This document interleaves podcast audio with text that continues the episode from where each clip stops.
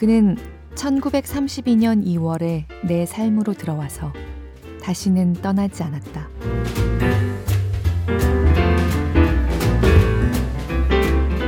골룸에서 함께 책 읽는 시간 북적북적입니다. 저는 권애리 기자입니다. 추워졌어요. 저는 매일 아침 뉴스에 주로 참여해서 새벽에 출근하거든요. 며칠 사이에 새벽 바람이 좀 별안간이라는 느낌으로 차가워졌습니다. 이른 새벽에 출근을 계속하면 도시에 사는 사람들이 둔감해지기 쉬운 계절의 변화에 좀 비교적 민감해지는 게 좀 있는데요. 요즘 24절기가 얼마나 오묘하게 잘 지정됐나 새삼 감탄하곤 합니다. 한마디로 이제 진짜 가을입니다. 그리고 가을은 북적북적의 계절 아니겠습니까? 독서의 계절. 상투적이지만요. 그리고 가을 바람에 특히 잘 어울리는 종류의 책이라면 역시 빼놓을 수 없는 건 시간의 담금질을 버티고 살아남은 클래식이 아닐까. 그래서 오늘은 지금까지도 많은 사람들이 소중하게 읽어왔지만 더 많은 사람들의 마음에 앞으로도 깊숙이 박힐 것이라고 믿는 작품을 한 건 가져와 봤습니다. 1971년 출간된 프레드 울만의 동급생입니다.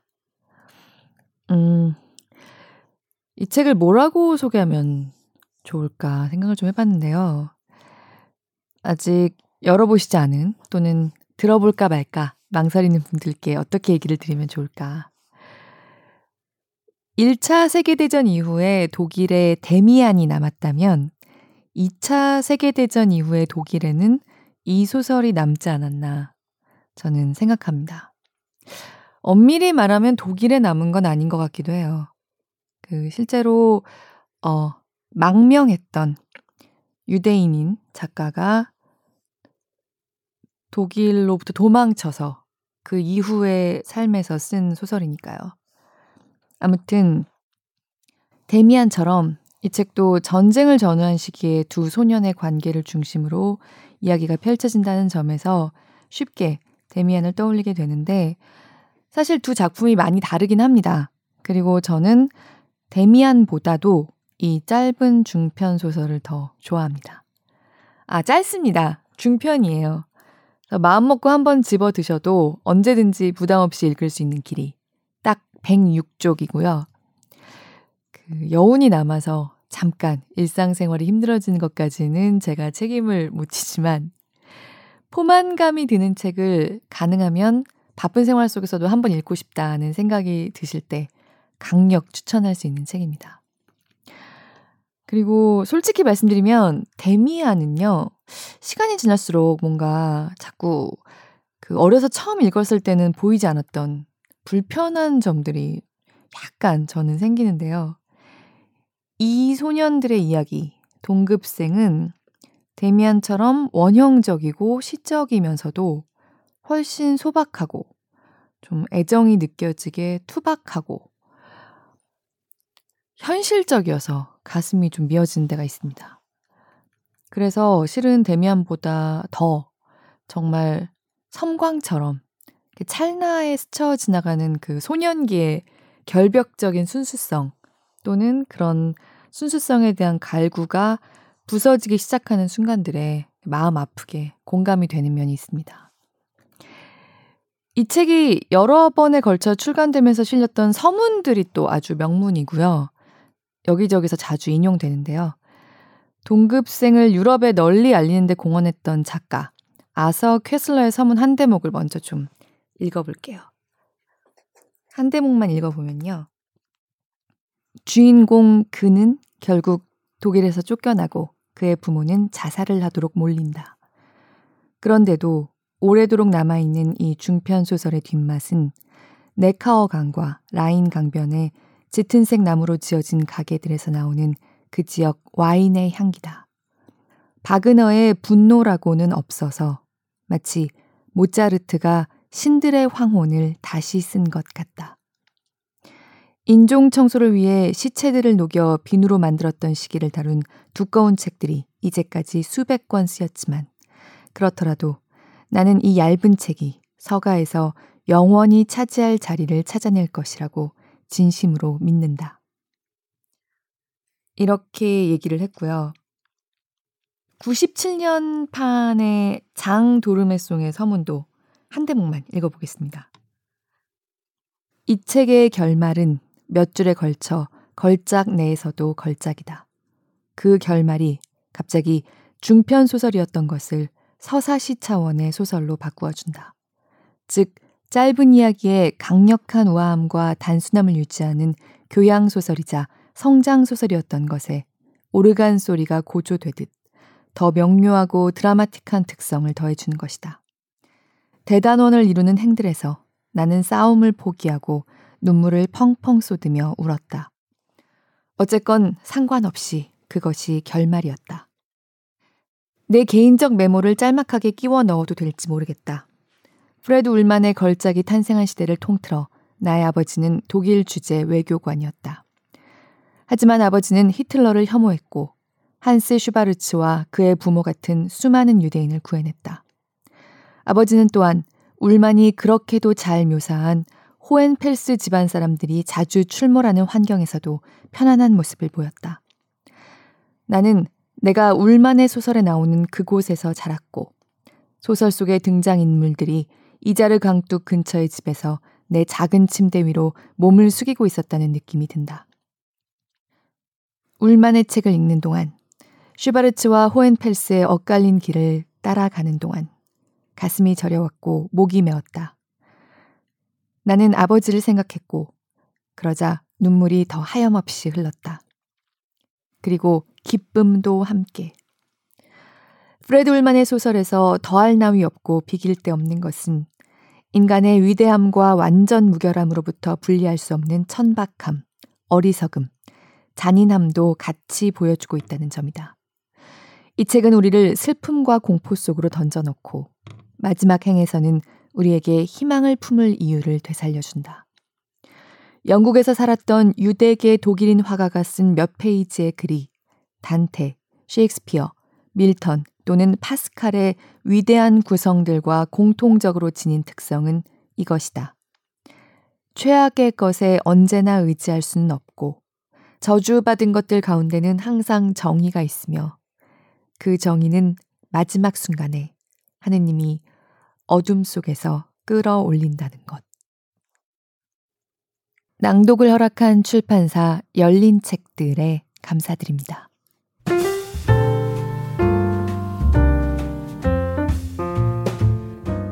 당신의 북적입니다. 즐거운 무지님. 여름 전에 이미 테드창의 숨을 읽으셔서 더 반갑게 들어주셨다고요. 고맙습니다. 제가 영화 컨택트를 올해 뒤늦게 보고 저에게는 올해의 영화야 한 것처럼 즐거운 무지님은 제가 발췌 낭독했던 상인과 연금술사의 문을 읽고 그런 느낌을 가졌다고 하셨어요. 정말 그렇죠. 네. 테드창 숨에 실려있는 나머지 단편들도 정말 좋고요. 책으로 읽었다가 이렇게 들으니까 느낌이 새롭습니다. 앞으로도 좋은 책들 잘 부탁해요. 해주셨습니다. 네. 그리고 커피 그림님. 낭독 듣고 주말에 한번 사서 읽어보고 싶다고 해주셨는데 읽으셨을지 궁금합니다. 테드창 정말 한번 더 만나보셔도 후회 안 하실 거예요. 들어주시는 모든 분들 늘 정말 감사합니다.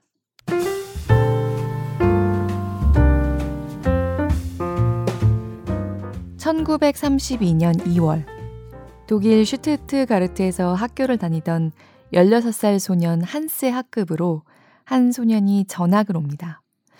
이 소설의 초반부는 거의 러브스토리예요. 그것도 굉장히 낭만적이고 수줍으면서도 열렬한 러브스토리입니다. 이 소년들이 처음 만나고 우정을 쌓게 되는 대목들을 먼저 좀 읽어보겠습니다.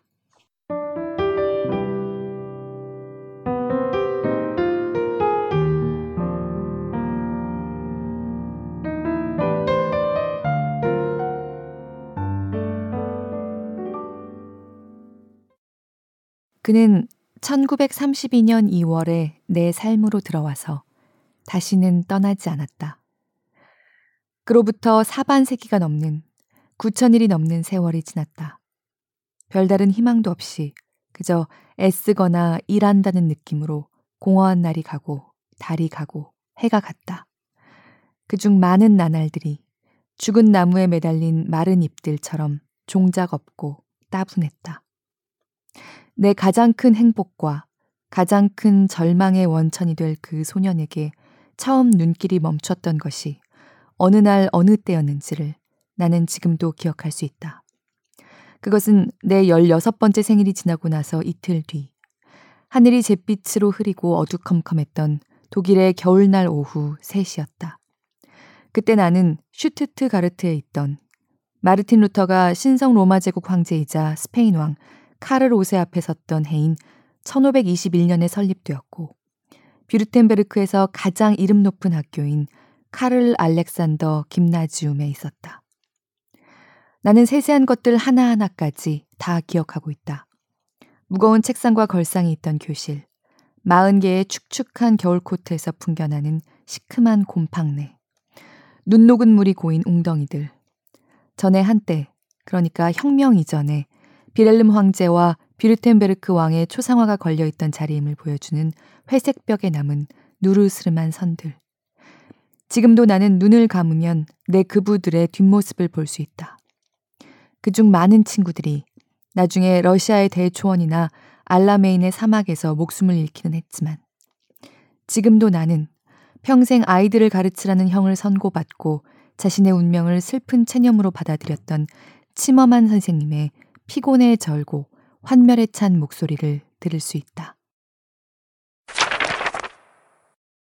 침엄한 선생님이 코안경을 콧등위로 끌어올리고 피곤한 눈으로 교실을 훑어보다가 바로 내 앞에 있는 빈 자리를 보고 강단에서 내려와 새로운 아이와 함께 정해진 자리로 건너갔다. 그런 다음 절을 할까 말까 망설여지지만 차마 그러지는 못하는 것처럼 고개를 살짝 숙이고는 새로운 아이를 주시하면서 뒷걸음질로 천천히 돌아갔다.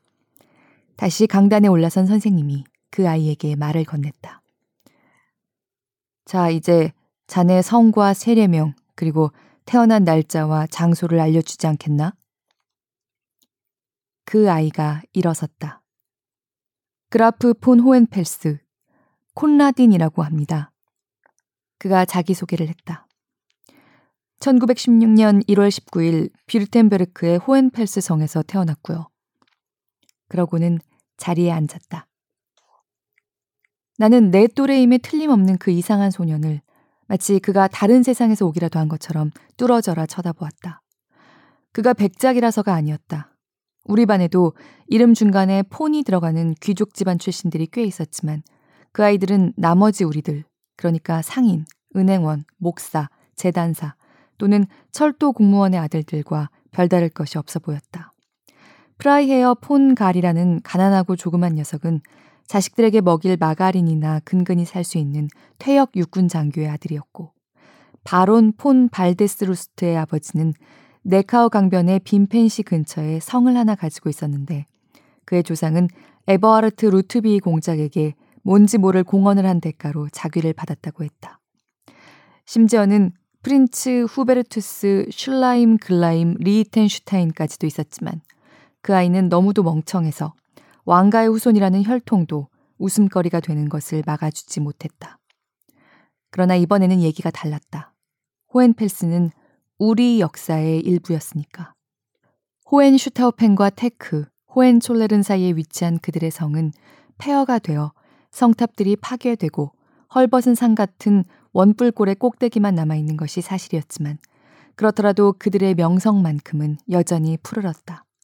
나는 그들의 행적을 스키피오 아프리카누스나 한니발이나 카이사르의 행적 못지않게 잘 알고 있었다. 힐데브란트 폰 호엔펠스는 1190년 소아시아의 빠르게 흐르는 강 칼리카드누스에서 호엔슈타우펜 왕조의 프리드리히 1세, 위대한 바르바로사를 구하려다 사망했다.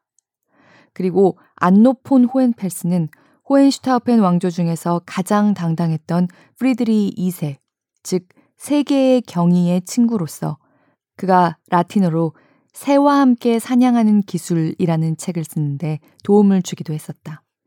그는 1247년 살레르노에서 황제의 품에 안겨 사망했다.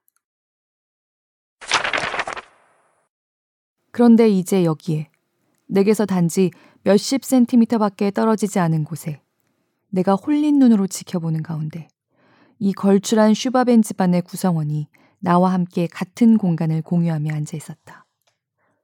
그의 동작 하나하나, 반짝반짝 윤을 낸 가방을 여는 방식이며 희고 티끌 한 점 없는 깨끗한 손, 짤막하고 투박하고 잉크물이 든 내 손과는 너무도 다른 그 손으로 만년필과 화살촉처럼 날카로운 연필들을 늘어놓는 방식이며 공책을 펼쳤다 덮었다 하는 방식. 그런 것들이 내 관심을 끌었고 그 아이의 모든 것이 내 호기심을 불러일으켰다.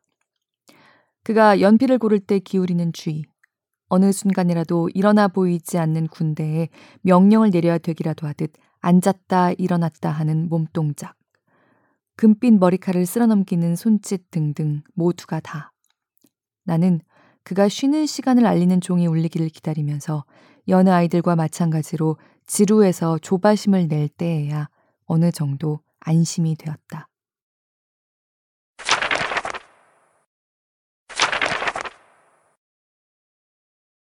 내가 콜라딘을 친구로 삼아야겠다고 마음먹은 것이 언제였는지는 정확히 기억이 나지 않지만 어느 날엔가는 내 친구가 되리라는 것을 믿어 의심치 않고 있었다. 그가 전학을 올 때까지 내게는 친구가 하나도 없었다. 우리 반에는 내 우정의 로맨틱한 이상형을 충족시킬 수 있다고 여겨지는 아이가 하나도 없어서였다. 내가 그를 위해 기꺼이 죽을 수 있는 아이도 내 완전한 믿음과 충절과 자기 희생에 감복할 수 있는 아이도 없었다. 그 아이들 모두가 내게는 얼마가는 투박하게 평범하고 튼튼하고 창의력 없는 슈바벤 지방 아이들로 보였고 캐비어 패거리도 예외는 아닌 것 같았다. 물론 대부분의 아이들은 유쾌했고 나는 그 아이들과 잘 지낼 만큼은 잘 지냈다. 하지만 내가 그 아이들에게서 특별히 강렬한 느낌은 받지 못한 것과 마찬가지로 그 아이들도 내게서 별 느낌을 받지 못했다. 나는 그 아이들 집으로 놀러 가본 일이 없었고 그 아이들도 우리 집으로 놀러 온 적이 없었다. 어쩌면 내가 그렇게 냉담했던 또 다른 이유는 그 아이들 모두가 너무도 현실적이어서 이미 전애가 앞으로 어떻게 될 것인지를 그러니까 변호사, 공무원, 교사, 목사, 은행원 등등이 되리라는 것을 알고 있는 것 같았기 때문이었는지도 모른다. 나 하나만이 아무 생각 없이 막연한 꿈을 꾸었고 더더욱 막연한 소망을 품고 있었다. 내가 알고 있던 것은 단지 여행을 하고 싶다는 것, 그리고 어느 날엔가는 내가 위대한 시인이 되리라는 것 뿐이었다. 내가 그를 위해 기꺼이 죽을 수 있는 친구라고 쓰기 전에 나는 잠시 망설였다. 그러나 30년이 지난 뒤에도 나는 이것이 결코 과장이 아니었으며 내가 친구를 위해 그야말로 기뻐하며 죽을 준비가 되어 있었다고 믿는다. 독일을 위해 죽는 것이 달콤하고 옳은 일이라고 당연하게 여겼듯 나는 친구를 위해 죽는 것도 달콤하고 옳은 일이라는 데 동의했을 터였다. 16살에서 18살 사이에 있는 소년들은 때때로 천진무구함을 심신의 빛나는 순결함, 완전하고 이타적인 헌신을 향한 열정적인 충동과 결부시킨다. 그 단계는 짧은 기간 동안에만 지속되는 것이 보통이지만 그 강렬함과 독특함 때문에 우리의 삶에서 가장 귀중한 경험 가운데 하나로 남는다. 문제는 어떻게 그를 내게로 끌어들이느냐 하는 것이었다. 귀족 집안 아이들과 캐비어 패거리를 점잖지만 단호하게 퇴짜 놓아버린 그에게 내가 무엇을 줄 수 있었을까? 내가 어떻게 그의 선천적인 자부심과 후천적인 오만함이라는 전통의 장벽 뒤에 참호를 파고 그를 공략할 수 있었을까? 더군다나 그는 혼자 있는 것에 단지 그래야 할 때만 어울리는 다른 아이들로부터 뚝 떨어져 있는 것에 만족해 하는 것 같았다. 어떻게 그의 관심을 끄느냐? 내가 그 멍청한 아이들과는 다르다는 사실로 어떻게 그에게 감명을 주느냐. 나만이 그의 친구가 되어야 한다는 것을 어떻게 납득시키느냐. 그것이 내가 안고 있던 명확한 답이 없는 문제였다. 내가 본능적으로 알고 있던 것은 돋보여야 한다는 것 뿐이었다. 갑자기 나는 교실에서 벌어지는 일들에 새삼스레 관심을 갖기 시작했다. 여느 때 같았으면 나는 질문이나 골치 아픈 문제들로 방해받지 않고 단조로운 고역에서 나를 해방시켜줄 종이 울리기를 기다리면서 혼자 백일몽에 잠겨 있는 것에 행복해했다. 내가 같은 반 아이들에게 감명을 주어야 할 특별한 이유가 없었다. 나는 별 어려움 없이도 시험들을 통과하고 있었는데 용을 써야 할 이유가 무엇이었을까? 무슨 이유로 선생님들에게 감명을 주어야 했을까? 걸핏하면 우리에게 내가 보기에는 그와는 정반대인데도 공부는 학교를 위한 것이 아니라 인생을 위한 것이라고 하는 그 따분하고 환멸스러운 늙은 선생님들에게. 하지만 이제 나는 현실적이 되어 있었다. 그래서 뭔가 할 말이 있다고 생각될 때마다 벌떡벌떡 일어났다. 나는 보바리 부인에 대해 토론했고, 호메로스의 실존 여부를 논의했고, 실러를 깎아내렸고, 하이네를 상업적 여행자들을 위한 시인이라 치부했고, 회 웰덜린을 독일에서 가장 위대한 괴테보다도 더 위대한 시인이라고 치켜세웠다. 이제 와서 돌이켜보면 그 당시 내가 얼마나 유치했는지 알 수 있지만 분명히 나는 선생님들을 깜짝 놀라게 했고 캐비어 패거리의 주목도 끌었다. 그 결과는 내가 보기에도 놀라웠다. 그로부터 사흘 뒤인 3월 15일. 나는 그 날짜를 언제까지고 기억할 터였다. 나는 학교에서 집으로 돌아가고 있었다. 부드럽고 서늘한 봄날 늦은 오후였다. 아몬드 나무들이 꽃을 활짝 피우고 크로커스들이 싹을 틔운 가운데 북쪽 하늘은 이탈리아의 하늘 같은 색조를 띠어 대청색과 해청색으로 물들어 있었다. 앞쪽에 있는 호엔펠스가 눈에 들어왔는데 그는 머뭇머뭇 누군가를 기다리고 있는 것처럼 보였다. 나는 그를 앞지르기가 못해서 걸음을 늦췄지만 멈춰 서지는 않고 계속 걸었다. 그러지 않는다면 우스꽝스러워 보일 수도 있었고 그가 내 머뭇거림을 오해할 수도 있었다. 내가 그를 거의 따라잡았을 때 그가 돌아서더니 내게 미소를 지어 보였다. 그러고는 어색하고 서툴게 여전히 머뭇거리는 동작으로 내 떨리는 손을 잡아 흔들었다. 안녕, 한스. 그가 인사를 건넸고 벼랑간에 나는 밀려오는 기쁨, 안도감, 놀라움과 함께 그 역시 나처럼 수줍음이 많고 친구를 필요로 한다는 사실을 알아차렸다. 나는 그날 콜라딘이 내게 무슨 말을 했고 내가 그에게 무슨 말을 했는지 많은 것을 기억하지는 못한다. 내가 아는 것은 다만 우리가 젊은 두 연인처럼 한 시간쯤 길을 따라 오르내렸고 그러면서도 여전히 불안해하며 서로를 어려워했다는 것이다. 하지만 어째서인지 나는 그것이 겨우 시작일 뿐이며 이제부터는 내 삶이 더 이상 공허하거나 따분하지 않고 우리 둘 모두에 대한 희망과 풍요로 가득 차게 되리라는 것을 알았다.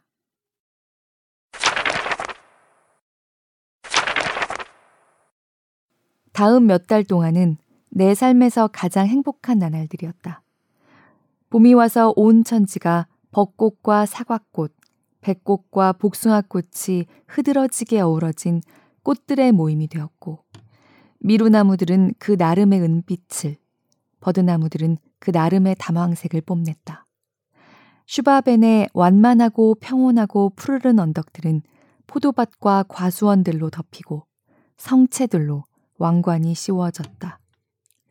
그리고 높다란 박공식 공회당이 있는 작은 중세 마을이며 그런 마을의 분수대들, 기둥 위에서 물을 내뿜는 괴물들에 둘러싸인 그 분수들은 뻣뻣하고 우스꽝스럽게 중무장을 하고 수염을 기른 슈바벤의 공작들이나 경애하는 에버하르트, 폭군 울리 같은 이름을 지닌 백작들의 조각상을 내려다보고 있었다. 네카어 강은 버드나무가 심어진 섬들을 돌아 유유히 흘렀고 그 모든 것에 평화로움과 현재에 대한 믿음과 미래에 대한 희망의 느낌이 배어 있었다. 토요일이면 콜라딘과 나는 완행열차를 타고 나가 육중한 나무로 지어진 수많은 오래된 여관들 중 한 곳에서 하룻밤을 보냈고 그런 곳에서는 허란 값에 깔끔한 방, 훌륭한 음식과 그 지역의 와인을 구할 수 있었다. 때때로 우리는 검은 숲에 가기도 했다. 조금 떨어진 곳에는 헬덜린, 히페리온, 우리가 가장 사랑하는 시인이 그의 생에서 36년을 신들에 의해 휴거되어 정신을 잃은 상태로 보낸 튀빙겐이 있었다. 헬덜린의 집, 그의 온화한 감옥이었던 탑을 내려다보며 우리는 좋아하는 시를 낭송하곤 했다.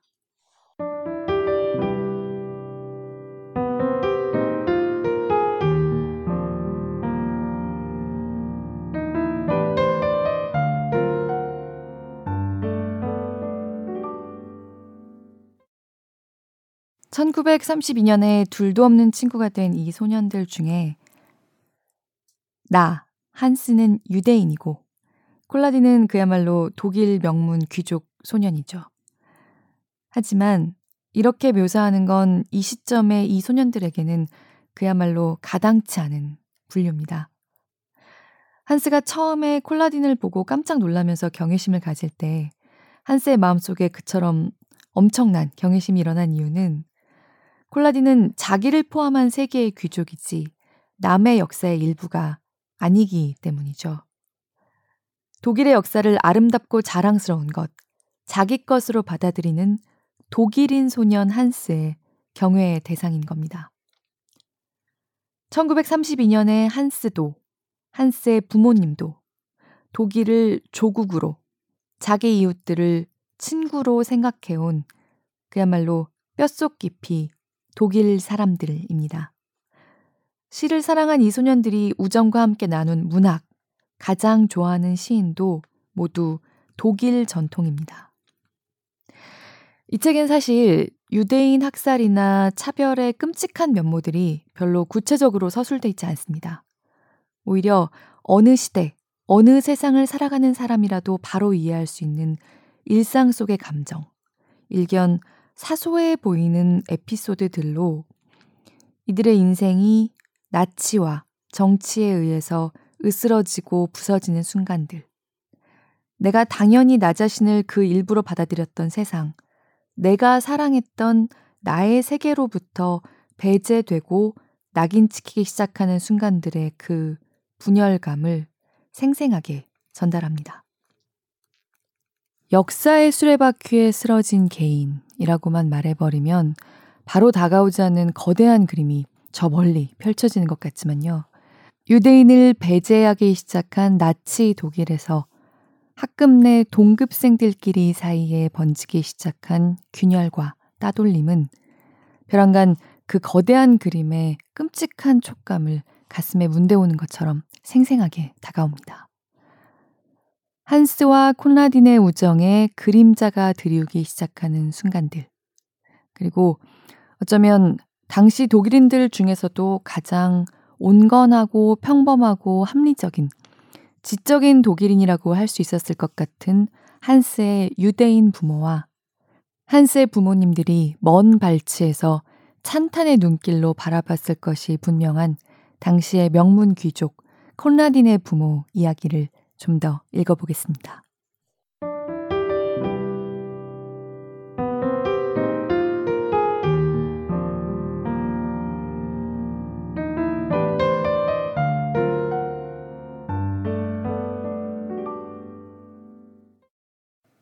그것이 내 세상, 내가 전적으로 안전하다고 느꼈고 영원히 지속되리라 확신했던 내 세상이었다. 사실 나는 내 뿌리를 바르바로사까지 더듬어 올라갈 수는 없었다. 어떤 유대인이 그럴 수 있었을까? 하지만 나는 슈바르츠 집안이 여기 슈트트가르트에서 적어도 200년, 어쩌면 그보다도 더 오래 살았다는 것은 알고 있었다. 그 어떤 기록도 없는데 어떻게 알 수 있었느냐고? 그들이 어디에서 왔는지를 어떻게 아느냐고? 예루살렘과 로마, 비잔티움과 쾰른에 있는 버려진 무덤들 중 어디에서 그들의 뼈가 썩어가고 있냐고? 그들이 호엔펠스 이전에는 여기에 없었다는 것을 확신할 수 있냐고? 하지만 그런 질문들은 다비드가 사울 왕에게 불러주었다는 노래만큼이나 부질없는 것이었다. 내가 알고 있던 것은 여기가 시작도 끝도 없는 내 나라, 내 집이며 유대인으로 태어났다는 것은 붉은 머리가 아니라 검은 머리로 태어났다는 사실만큼도 중요하지 않다는 것 뿐이었다. 첫째로 우리는 슈바벤 사람이었고, 그 다음은 독일인이었고, 그 다음이 유대인이었다. 내가 그 외에 달리 어떻게 느낄 수 있었을까? 우리 아버지나 아버지의 아버지들이 달리 어떻게 느낄 수 있었을까? 우리는 러시아 황제에게서 박해받은 불쌍한 폴라켄이 아니었다. 물론 우리가 유대인 혈통인 것은 부정할 수 없었다. 그러는 것은 우리가 10년 동안 보지 못했던 우리 삼촌 하인리가 가족의 일원이 아니라고 부정하는 것이나 마찬가지일 터였다. 하지만 그 유대인 혈통이라는 것은 1년에 한 번, 속죄일에 어머니는 유대교 회당에 가고 아버지는 담배를 피우거나 여행을 하지 않는다는 것이었고, 그것도 아버지가 유대교를 믿어서가 아니라 다른 사람들의 감정을 해치지 않기 위해서였다. 나는 이스라엘을 위해 돈을 거들어 왔던 시온주의자와 아버지 사이에서 벌어졌던 격렬한 논쟁을 지금도 생생히 기억하고 있다. 아버지는 시온주의를 혐오했다. 그 모든 생각이 아버지에게는 미친 짓으로 보였다. 2000년이 지난 뒤에 와서 팔레스타인에 대한 권리를 주장하는 것은 이탈리아인들이 로마 시대에 한때 독일을 점령했다는 이유로 독일에 대한 권리를 주장하는 것만큼이나 터무니없는 짓이었다. 그런다면 결국 끝없이 많은 피를 흘리게 되고 유대인들은 아랍 세계 전체와 싸우는 수밖에 없을 터였다. 그리고 또 어쨌건 간에 슈트트 가르트 사람인 아버지가 예루살렘과 무슨 상관이 있느냐는 것이었다. 그 시온주의자가 히틀러를 입에 올리며 그 때문에 이 나라에 대한 신뢰가 흔들리지 않냐고 묻자 아버지는 이렇게 대답했다. 전혀 아니오. 나는 내 독일을 알고 있어. 이건 일시적인 질병. 경제 상황이 나아지기만 하면 바로 사라질 일종의 홍역 같은 거요. 당신 정말로 괴테와 실러, 칸트와 베토벤 같은 우리나라의 위인들이 이따위 쓰레기에 넘어갈 거라고 믿는 거요. 당신은 어떻게 감히 우리나라를 위해 우리 조국을 위해 목숨을 바친 12,000 유대인들의 기억을 모욕하는 거요. 그 시온주의자가 아버지를 전형적으로 동화된 자라고 하자 아버지는 자랑스럽게 되받았다. 그렇소. 나는 동화된 자 맞소. 그게 뭐가 잘못이라는 거요. 나는 독일과 나를 동일시하고 싶소. 나는 유대인들이 독일에 완전히 흡수되는 걸 분명히 더 선호할 거요. 그러는 게 독일의 항구적인 이익이 될 거라는 확신을 가질 수 있다면 말이오. 좀 의심이 들기는 해요. 내가 보기에는 유대인들이 자기네끼리 완전히 통합하지 않은 덕에 여전히 촉매 역할을 하면서 예전에 그래왔던 것처럼 독일 문화를 풍요롭고 비옥하게 하고 있는 거요. 그 대목에서 시온주의자가 펄쩍 뛰었다. 아버지의 말이 그의 인내심의 한계를 넘어선 모양이었다. 그가 오른손 검지로 자기의 이마를 두드리면서 큰 소리로 내뱉었다. 완전히 미쳤군. 그러고는 여전히 손가락으로 이마를 두드리며 팸플릿들을 주섬주섬 그어 모아 사라졌다. 나는 평소에 조용하고 평온하던 아버지가 그처럼 격렬해진 것을 본 적이 없었다. 아버지에게는 그 남자가 독일에 대한 아버지가 제1차 세계대전 때 두 번이나 부상을 입고도 다시 싸울 준비가 되어 있는 조국에 대한 반역자였다. 나는 아버지를 잘 이해할 수 있었다. 지금도 여전히 이해하고 있다. 그가, 아니 20세기의 다른 누구라도 악마와 지옥 아니면 악령을 믿을 수 있었을까? 무슨 이유로 우리가 라인과 모젤, 네카오와 마인강을 요르단의 깨느른한 물과 바꾸어야 했을까? 아버지가 보기에 나치스는 건강한 몸에 생긴 피부병에 지나지 않았고 해야 할 일은 주사 몇 대 놓고 환자를 조용히 놓아두어 자연의 섭리에 따르도록 하기만 하면 되는 거였다. 그런데 왜 걱정을 해야 했을까? 아버지는 유대인들과 기독교도들에게서 동시에 존경받는 평판 좋은 의사가 아니었던가? 그의 45번째 생일에는 시장이 이끄는 시민 대표단이 그를 찾아오지 않았던가? 슈투트가르터 차이퉁에 그의 사진도 실리지 않았던가? 일단의 기독교도들이 축가로 Eine kleine Nachtmusik를 연주해 주지 않았던가. 그리고 또 틀림없는 신표도 받지 않았던가. 아버지의 침대 위에 걸려있던 철십자 훈장, 1등 무공 훈장과 바이마르에 있는 괴테의 집 사진 옆에 있던 장교용 군도가 그런 것이 아니었던가. 어머니는 나치스나 공산주의자니 그런 류의 불쾌한 사람들에 대해 신경을 쓰기에는 너무 바빴다. 그리고 아버지가 자신이 독일인이라는데 한 점 의심도 없었다면 어머니는 만일 그러는 게 가능하다면 그보다도 더 없었다. 어머니의 머릿속에는 그게 누구건 제정신인 사람이라면 어머니가 그 나라에서 살고 죽을 권리에 대해 물을 수 있으리라는 생각은 아예 들어오지도 않았다.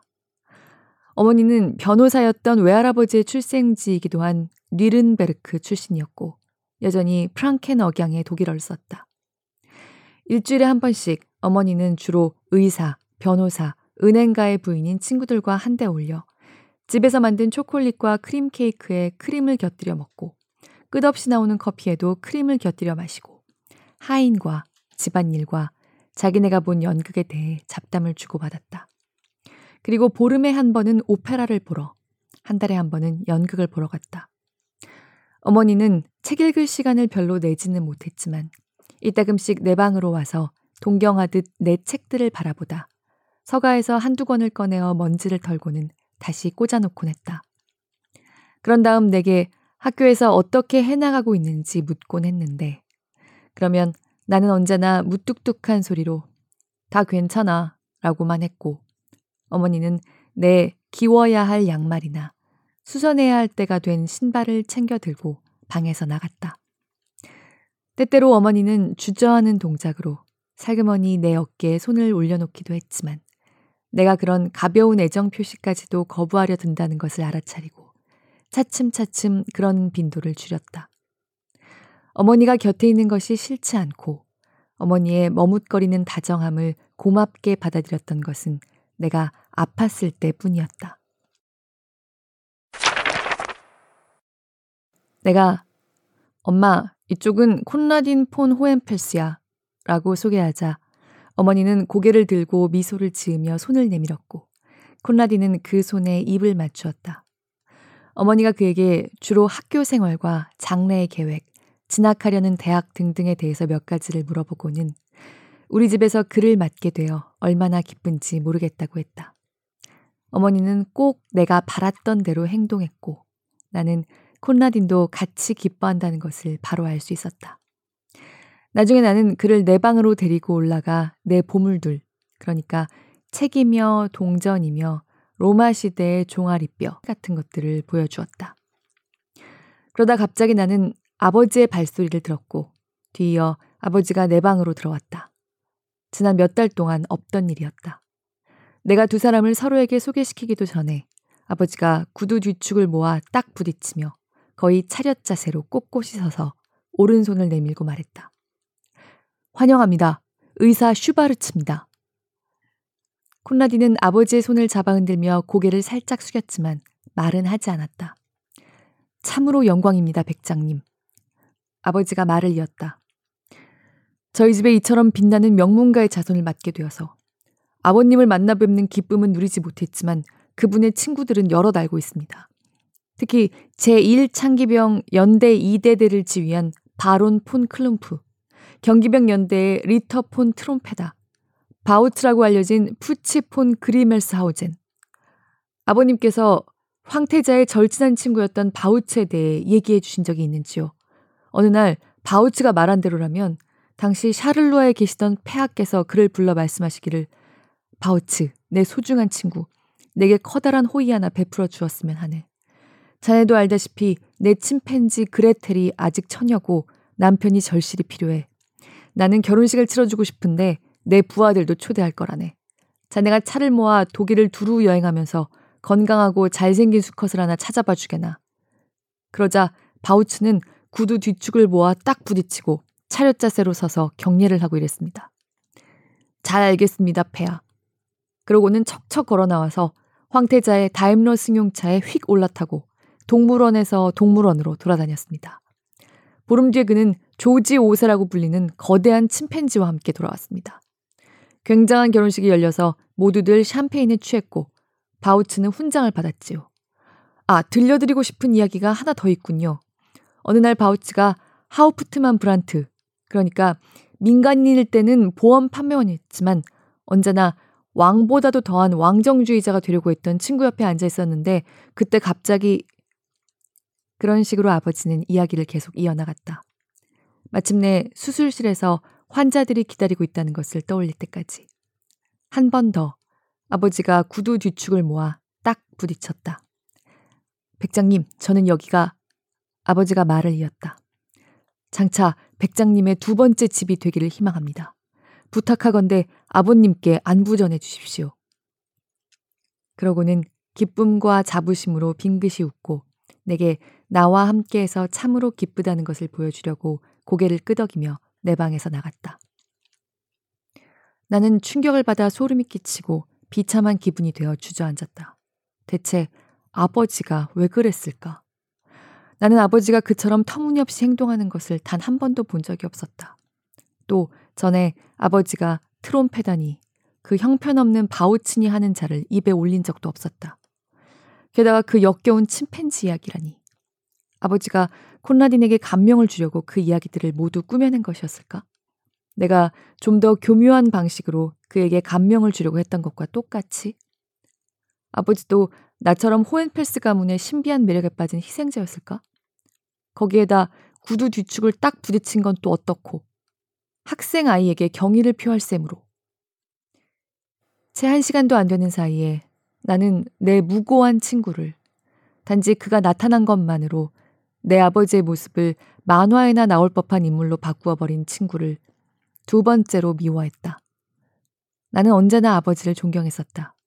내가 보기에 아버지는 수많은 훌륭한 자질들, 이를테면 내게는 없는 용기라든가 명석한 두뇌 같은 자질들을 갖추었고, 친구도 쉽게 사귀었고, 자신의 업무도 꼼꼼히 챙겼고, 꾀를 부려 빠져나가지도 않았다. 아버지가 나에 대해 서름서름하고 애정을 어떻게 표현해야 할지 모르는 것은 사실이었지만, 그래도 나는 아버지가 나를 사랑하고 자랑스러워하기까지도 한다는 것을 알고 있었다. 그런데 이제 아버지는 그런 이미지를 깨버렸고, 내게는 그를 부끄러워해야 할 이유가 있었다. 그가 얼마나 우스꽝스럽고 얼마나 젠체하고 비굴하게 보이던지. 콘라딘이 마땅히 존경해야 했을 사람인 그가. 구두 뒤축을 딱 부딪히는 아버지의 모습과 환영합니다, 백장님 하며 인사를 하는 그 끔찍한 장면은 영웅시 되었던 지난날의 아버지를 영원히 지워버릴 것이었다. 아버지는 내게 다시는 전과 같은 사람이 되지 않을 터였고 나는 그의 눈을 다시 들여다볼 때마다 부끄러움과 역겨움을 느끼게 될 것이며 부끄러워하는 나 자신을 부끄러워하게 될 것이었다.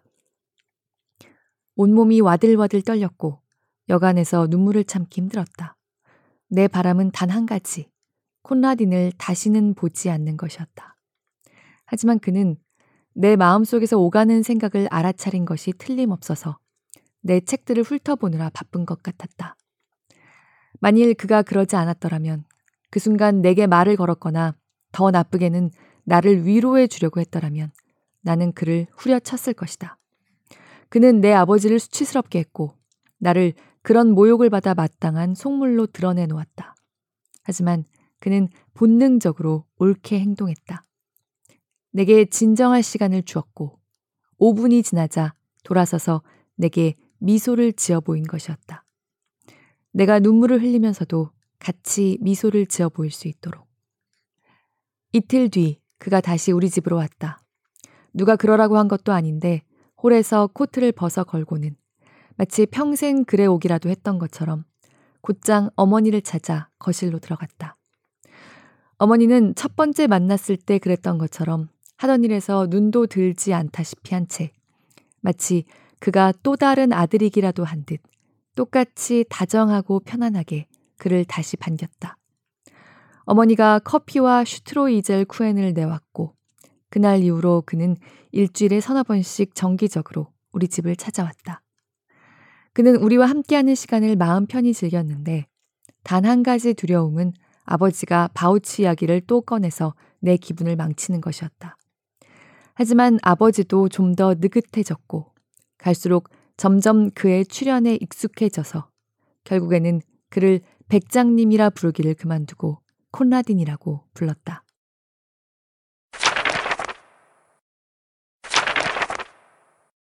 보름쯤 뒤에 그가 나를 다시 집안으로 불러들였다. 우리는 똑같이 즐거운 과정을 거치며 이야기를 하고 구경하고 비교하고 감탄했다.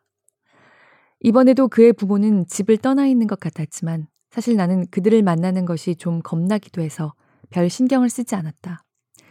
하지만 그런 일이 네 번째로 일어나자 나는 그게 우연이 아니라는 생각이 들기 시작했고 그가 부모가 없을 때에만 나를 초대하는 것이 아닌가 의심스러웠다. 그렇더라도 별로 마음이 상하지는 않았고 거기에 대해서 그에게 물어볼 용기도 나지 않았다. 그러다 어느 날 나는 히틀러처럼 보이는 남자의 사진을 떠올렸지만 내 친구의 아버지가 그런 남자와 어떤 연관이 있으리라고 한순간이라도 의심을 했다는 것이 당장 부끄러워졌다.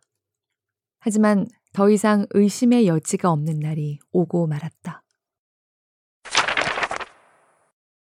콘라딘, 어제 왜 나를 모른 척 했어? 그는 그 질문이 나오리라 예상하고 있었던 것이 틀림없지만 그렇더라도 내 질문은 그에게 충격으로 다가갔다. 그의 얼굴이 붉어졌다가 다음에는 창백해졌다. 아마도 그는 내가 결국 그 질문을 하지 않았더라면 내가 며칠 동안 뚱한 뒤에 잊어버렸으면 했을 것이었다. 그가 내게 털어놓을 준비가 되어 있지 않았다는 것 한 가지는 분명했다. 그가 말을 더듬으며 나를 모른 척한 게 전혀 아니다. 라느니. 내가 상상을 하고 있다. 라느니. 과도하게 예민하다. 라느니. 자기는 부모님만 따로 남겨둘 수가 없었다. 라느니 하는 말들을 하기 시작했다. 하지만 나는 그의 말을 들으려 하지 않고 말을 쏟아냈다. 이거 봐, 콜라딘. 너도 내가 옳다는 거 분명히 알잖아.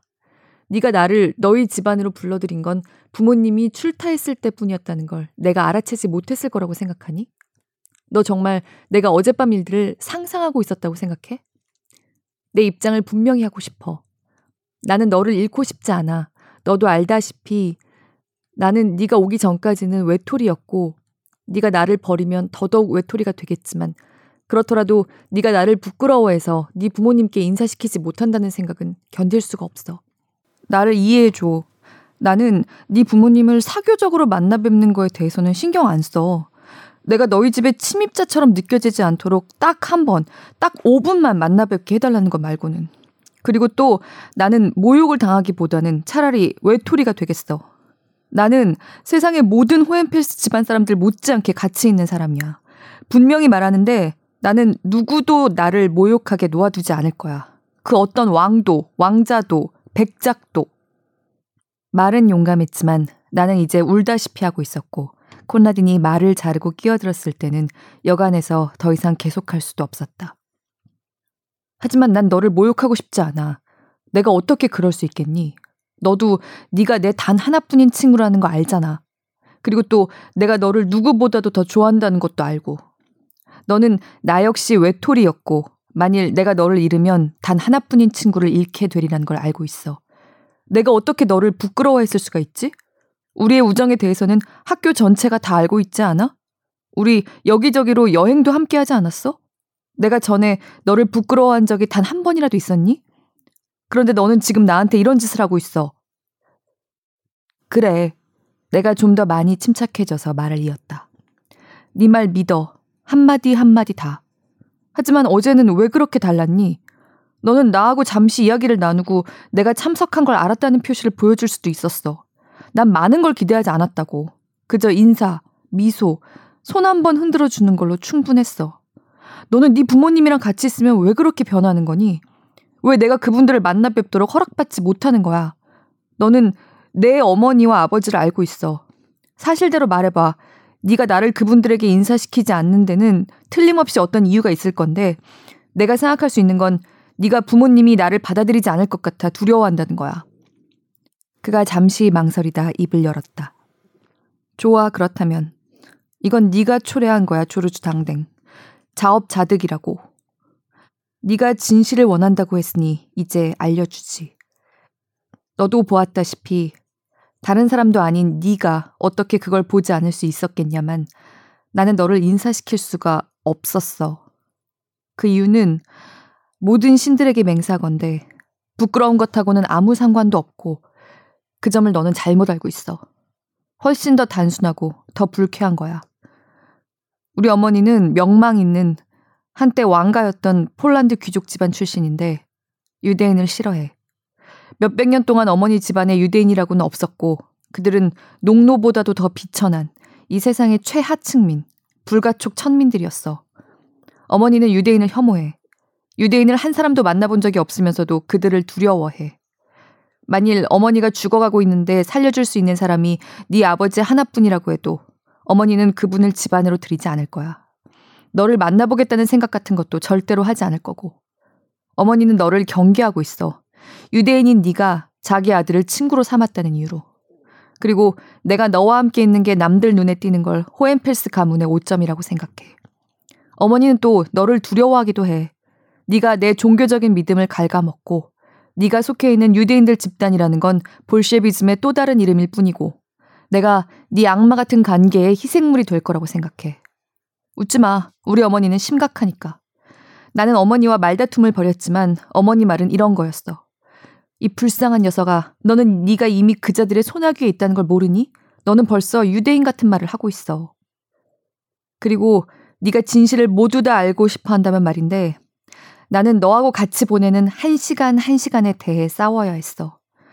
그리고 무엇보다도 최악인 건 내가 어젯밤에 너한테 말을 걸지 못했던 건 네 마음을 상하게 하고 싶지 않아서였다는 거야. 아니, 너는 나를 비난할 권리가 없어. 그 어떤 권리도 없어. 분명히 얘기하지만. 내가 콘라딘을 나와 마찬가지로 몹시 동요되어 있는 그를 응시하다 더듬거리는 소리로 물었다. 그러면 너희 아버지는? 아, 우리 아버지. 그건 얘기가 달라. 우리 아버지는 내가 누구를 만나건 상관 안 해. 아버지에게는 호엔펠스 집안 사람은 그가 어디에 있건 누구를 만나건 영원히 호엔펠스니까. 아마 네가 유대인 여자애라면 얘기가 달라질 수도 있겠지. 네가 나를 호리려 든다는 의심을 할 테니까. 그래서 조금도 마음에 들어하지 않겠지. 물론 만일 네가 엄청난 부자라면 아버지는 결혼이 가능할지 그저 생각은 해볼 수도 있겠지만 그렇더라도 어머니 기분을 해치기는 싫어할 테고. 너도 알다시피 아버지는 지금도 어머니를 아주 많이 사랑하니까. 그때까지 그는 용케도 침착함을 유지했지만 갑자기 격정에 휩싸여 내게 소리를 질러댔다. 나를 그런 두들겨 맞은 개 같은 눈으로 보지 마. 내가 우리 부모님 대신 책임을 져야 해? 그게 뭐 하나라도 내 잘못이야? 세상이 그렇게 돌아간다는 것 때문에 나를 비난하고 싶니? 이제는 우리 둘 모두 꿈꾸기를 그만두고 성장하면서 현실을 직시해야 할 때 아니니? 그렇게 토해내고 나서는 그가 다시 침착해졌다. 내 소중한 한스, 그가 아주 부드럽게 말을 이었다. 제발 나를 하느님이 만든 어쩔 수 없는 상황에 의해 만들어진 대로 받아들여줘. 나는 이 모든 걸 너한테 숨기려고 했지만 너를 오랫동안 속일 수는 없다는 걸 알았어야 했고 이 일에 대해서 너한테 미리 얘기할 용기를 냈어야 했어. 하지만 나는 겁쟁이야. 그래서 단지 네 마음을 상하게 할 수 없었던 거고. 하지만 그게 온전히 다 내 탓만은 아니야. 너는 누구에게나 네 이상적인 우정에 따라 살아야 한다는 원칙을 너무 심하게 세워. 너는 단순한 사람들에게 너무 많은 걸 기대해. 내 소중한 한스. 그러니까 나를 이해하고 용서하도록 애써봐. 그리고 우리 계속 친구이기로 해. 나는 그에게 손을 내주었지만 차마 그의 눈을 들여다보지는 못했다. 그랬다가는 우리 둘 중 하나가 아니면 둘 다 울기 시작할 것 같아서였다. 누가 뭐래도 우리는 겨우 16살짜리 아이들이었으니까. 천천히 콘라딘이 철 대문을 그의 세상으로부터 나를 갈라놓는 문을 닫았다. 앞으로 내가 그 경계선을 다시는 넘지 못할 것이고 호엔펠스 가문의 저택은 영원히 내게 닫히리라는 것을 나도 알았고 그도 알았다. 그가 천천히 현관문까지 걸어 올라가 버튼을 누르자 문이 불가사의하게 뒤로 미끄러지듯 열렸다. 콘라딘이 돌아서서 내게 손을 흔들었지만 나는 같이 손을 흔들어 주지 않았다.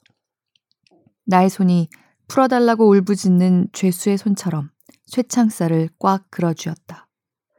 부리와 발톱이 낫처럼 생긴 독수리들이 호엔펠스 가문의 방패 문장을 높이 치켜들고 의기양양하게 나를 내려다보았다. 그는 다시는 나를 자기 집으로 부르지 않았고 나는 그에게 그런 꾀바름이 있다는 게 고마웠다. 우리는 전에 그랬던 대로 아무 일도 없었던 것처럼 만났고 그도 우리 어머니를 보러 왔지만 차츰차츰 횟수가 줄어들었다. 상황이 다시는 전과 같아지지 않을 것이며 이제 우리의 우정과 어린 시절의 종말이 다가오고 있다는 것을 우리 둘 모두 알고 있었다.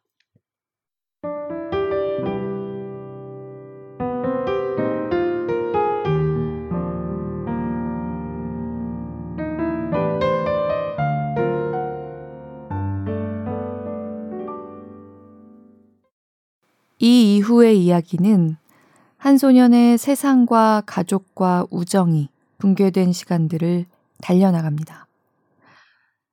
한스의 아버지와 어머니는 한스를 미국으로 대피시키지만 자신들은 독일에 남습니다. 지금 우리 눈으로 보면 도대체 왜 그러세요? 같이 도망쳐야죠. 정신 차리라고 정말 어깨라도 흔들고 싶지만요. 지금부터 낭독할 한스 아버지의 대사를 읽으면서 저도 그의 심정을 이해할 수 있었습니다. 당시 실제로 많은 유대인들이 자식은 대피시키면서도 독일에 남았습니다. 그 사람 잡는다는 그 설마, 내가 사랑한 나의 공동체가 나한테 설마 하는 그 설마의 심정이야말로 오히려 결단력 있게 신세계를 찾아 떠나는 모험심보다 훨씬 더 평범한 마음이죠. 이 소설이 그리고 있는 시대와 세대가 광기에 물들었던 시간의 단면 단면들이 지금의 우리와는 완전히 동떨어진 겹치는 데가 전혀 없는 남의 이야기만은 아니라고 생각합니다. 곳곳에서 문득문득 현재가 덮쳐오는 것 같은 한기를 느낄 수가 있습니다. 동급생은 언제 어디를 살고 있는 사람이 있든 있는 사람에게 각자 본인의 시대와 세대에서 아무리 사소하게라도 발생할 수 있는 혹은 발생하고 있는 부조리와 광기, 외면과 차별, 위선들을 상기시킵니다. 나치 독일의 가장 끔찍한 현장들이 아니라 당시의 명문 고교를 다녔던 평범한 소년들의 성장과 우정, 갈등, 좌절을 통해서 우리 마음속에서 그런 귀신들이 어떻게 작동하는지 스며들듯이 속삭여 주고 있기 때문일 거라고 생각합니다. 마지막으로 한스가 독일을 떠나기 직전에 선생님, 교사와 또 아버지와 나눈 대화, 그리고 한스가 받았던 편지들을 조금만 더 읽고 마치겠습니다. 어, 지금부터 소리내어 읽을 생각만 해도 좀 가슴이 답답해지는 대목들이에요. 아마 마지막 시그널 뮤직이 나갈 때 들어주시는 분들도 고구마 100만 개에 채한 기분이 드실지도 모르겠습니다. 그런데 동급생은요, 이 뒤에 마지막 몇 문장, 특히 마지막 그 한 줄의 반전으로 정말 유명한 작품입니다. 그래서 오늘 낭독에서는 너무너무 아쉽지만 읽어드릴 수가 없습니다. 만약에 혹시 이 뒤가 궁금해서 이 책을 찾아보시는 분이 있다면, 아, 이 한 줄은 듣지 않고 내가 직접 찾아 읽기 잘했어. 라고 생각하실 거예요. 정말이에요. 현실의 한스들과 콜라딘들의 비극은 분명히 오늘 이 자리의 가을바람만큼 오늘날까지도 엄연합니다. 하지만 초입에 읽어드린 서문의 한 대목 혹시 기억나세요?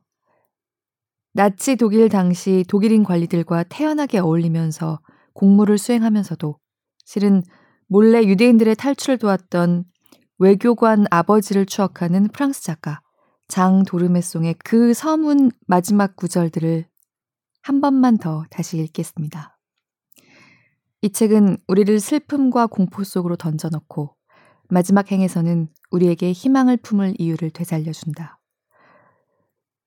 영국에서 살았던 유대계 독일인 화가가 쓴 몇 페이지의 글이 단테, 셰익스피어, 밀턴 또는 파스칼의 위대한 구성들과 공통적으로 지닌 특성은 이것이다.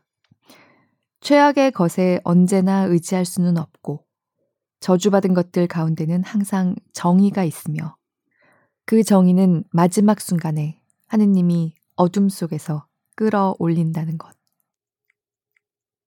우리는 장도르메송의 이 말을 언제까지나 믿고 살아갈 수밖에 없다고 생각합니다. 그러니까 꼭 한번 동급생의 마지막 문장을 찾아서 이 책을 직접 읽어봐 주신다면 제가 오늘 남겨드리는 이 고구마들을 직접 해소해 주신다면 정말 좋겠습니다. 들어주시는 모든 분들 고맙습니다.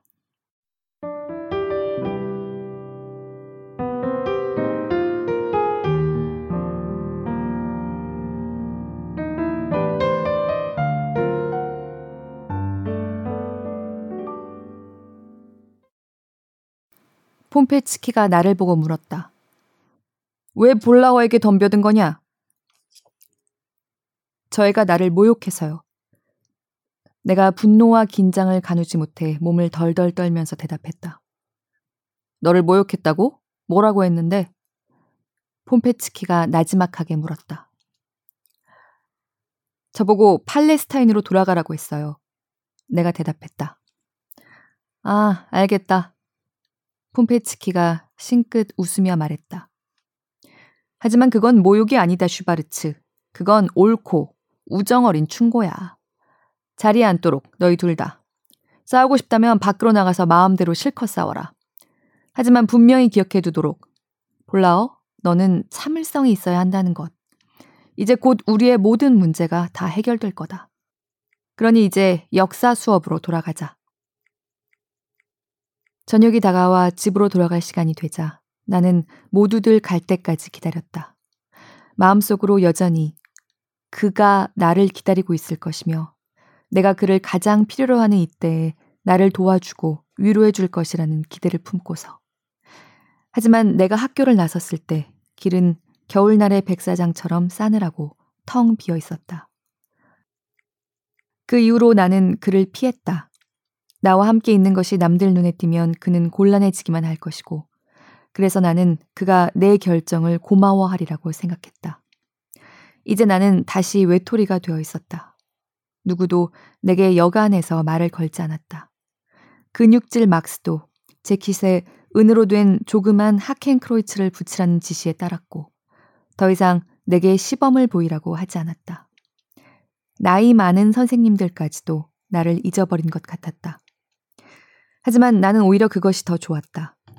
뿌리째 뽑아버리려는 길고 잔인한 과정은 이미 시작되었고, 나를 인도하던 불빛들도 이미 가물가물 흐릿해져 있었다. 12월 초의 어느 날, 내가 피곤해하며 집으로 돌아오자 아버지가 나를 수술실로 데리고 들어갔다. 아버지는 지난 여섯 달 동안 부쩍 늙었고 숨을 쉬는 데에도 조금 어려움이 있는 것 같아 보였다. 안거라 한스. 너하고 할 얘기가 있다. 내가 지금부터 하는 얘기가 너한테는 충격이 될 거다만 네 어머니하고 나는 너를 미국으로 보내기로 했다.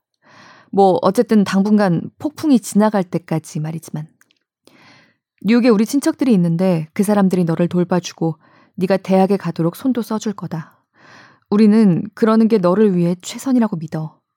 네가 학교에서 무슨 일이 벌어지고 있는지를 얘기하지는 않았지만 우린 네가 견디기 쉽지 않았으리라는 상상은 할 수 있단다. 대학에서는 상황이 더욱 나빠질 거다.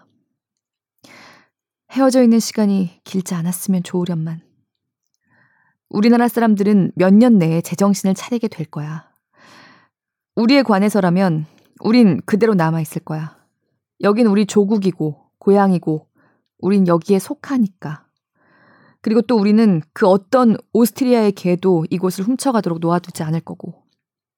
나는 내 습관을 바꾸기엔 너무 늙었다. 하지만 넌 젊고 네 모든 미래가 네 앞에 놓여 있어. 자, 일을 조금이라도 더 어렵게 만들지 말자. 따지지도 말고 그래봤자 더 힘들어지기만 할 뿐이야. 제발 아무 말도 하지 마라. 그렇게 해서 결정이 내려졌다. 나는 크리스마스에 학교를 그만두었고 다음해 1월 19일 내 생일이자 콘라딘이 내 삶으로 들어온 지 거의 정확히 1년 되는 날에 미국으로 떠났다. 떠나기 이틀 전 나는 편지를 두 통 받았다. 그 중 하나는 볼라허와 슐츠가 함께 공을 들여 운문으로 쓴 것이었다. 조그만 유대놈아, 우리는 내게 작별을 구한다. 니놈이 지옥에서 모세하고 이삭과 만나기를. 조그만 유대놈아, 니놈은 어디에 있을 것이냐? 오스트레일리아에서 다른 유대놈들과 합칠 것이냐? 조그만 유대놈아, 다시는 돌아오지 마라. 안 그러면 니놈의 모가지를 부러뜨릴 테니까. 두 번째 편지는 다음과 같았다. 친애하는 한스. 쓰기 힘든 편지를 쓴다. 우선 먼저 네가 미국으로 떠나게 되어 얼마나 서글픈지 모르겠다는 말부터 하게 해다오. 독일을 사랑하는 네가 미국에서 너와 내가 공통으로 좋아하는 것이 아무것도 없는 나라에서 새로운 삶을 시작한다는 것이 쉬울 수는 없는 일이겠지. 나는 네가 틀림없이 나보다 더 쓰라리고 불행하리라는 것을 상상할 수 있어.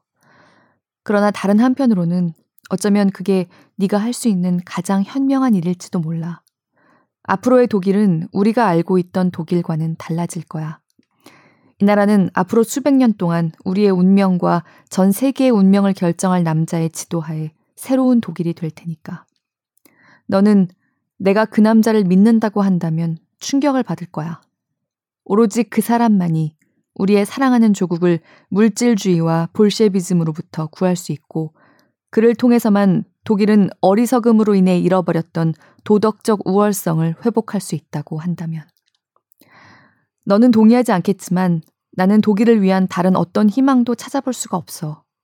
우리의 선택은 스탈린과 히틀러 사이의 선택이고 나는 히틀러를 선택할 거야. 그의 사람됨과 성실함은 내가 생각했던 것 이상으로 나를 감동시켰으니까.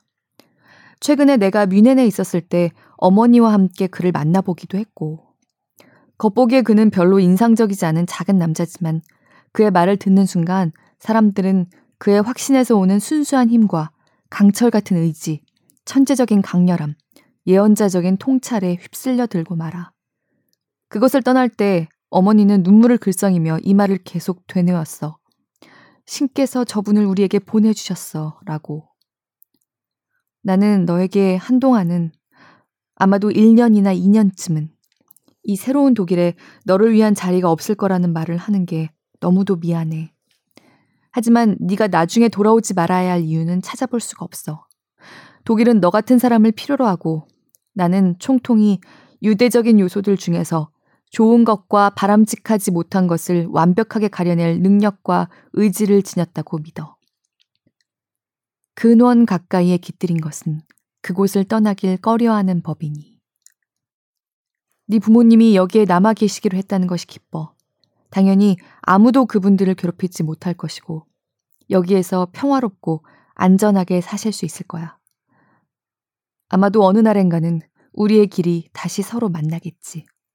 언제까지나 항상 너를 기억할게. 친애하는 한스, 너는 내게 크나큰 영향을 미쳤어.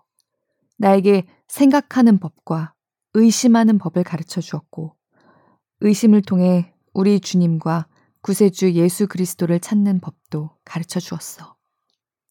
너의 콘라딘 폰 호엔펠스. 그렇게 나는 미국으로 왔다.